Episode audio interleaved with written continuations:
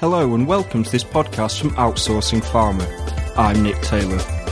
Questions over the blockbuster model and the looming patent cliff have led some to predict pharma will shift its focus, turning to personalised medicine to drive growth.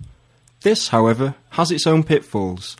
To explain these challenges and some possible ways around them, I'm joined by Michael Rosenberg, CEO of Adaptive Operations Specialist Health Decisions. Firstly, Michael, what are personalised medicines? Personalized medicine means that we're dealing with smaller target groups, which ultimately ends up with single individuals.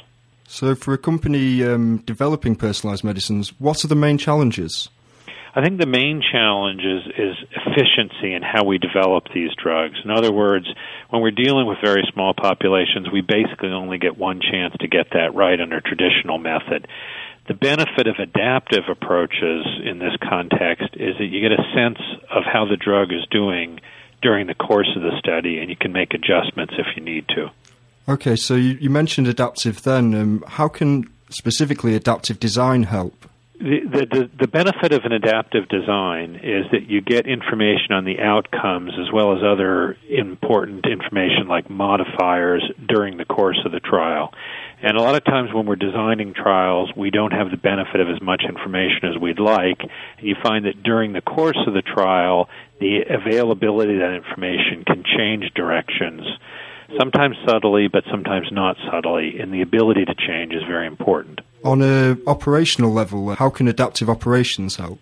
Well, the the operations is important because it's really a matter of efficiency. The best example is probably enrollment that tends to take a long time in any study, but with smaller target populations, these can be a real problem. So, what adaptive methods allow us to do is to be able to gauge how we can improve something like enrollment during the course of the study. For example, if we find that our advertising dollars are better spent on television than the internet, for example, then that may be uh, a change we can make during the course of the study. Well, thank you for taking the time to explain these issues to me, Michael. Thank you. I'm Nick Taylor, reporting for Outsourcing Pharma.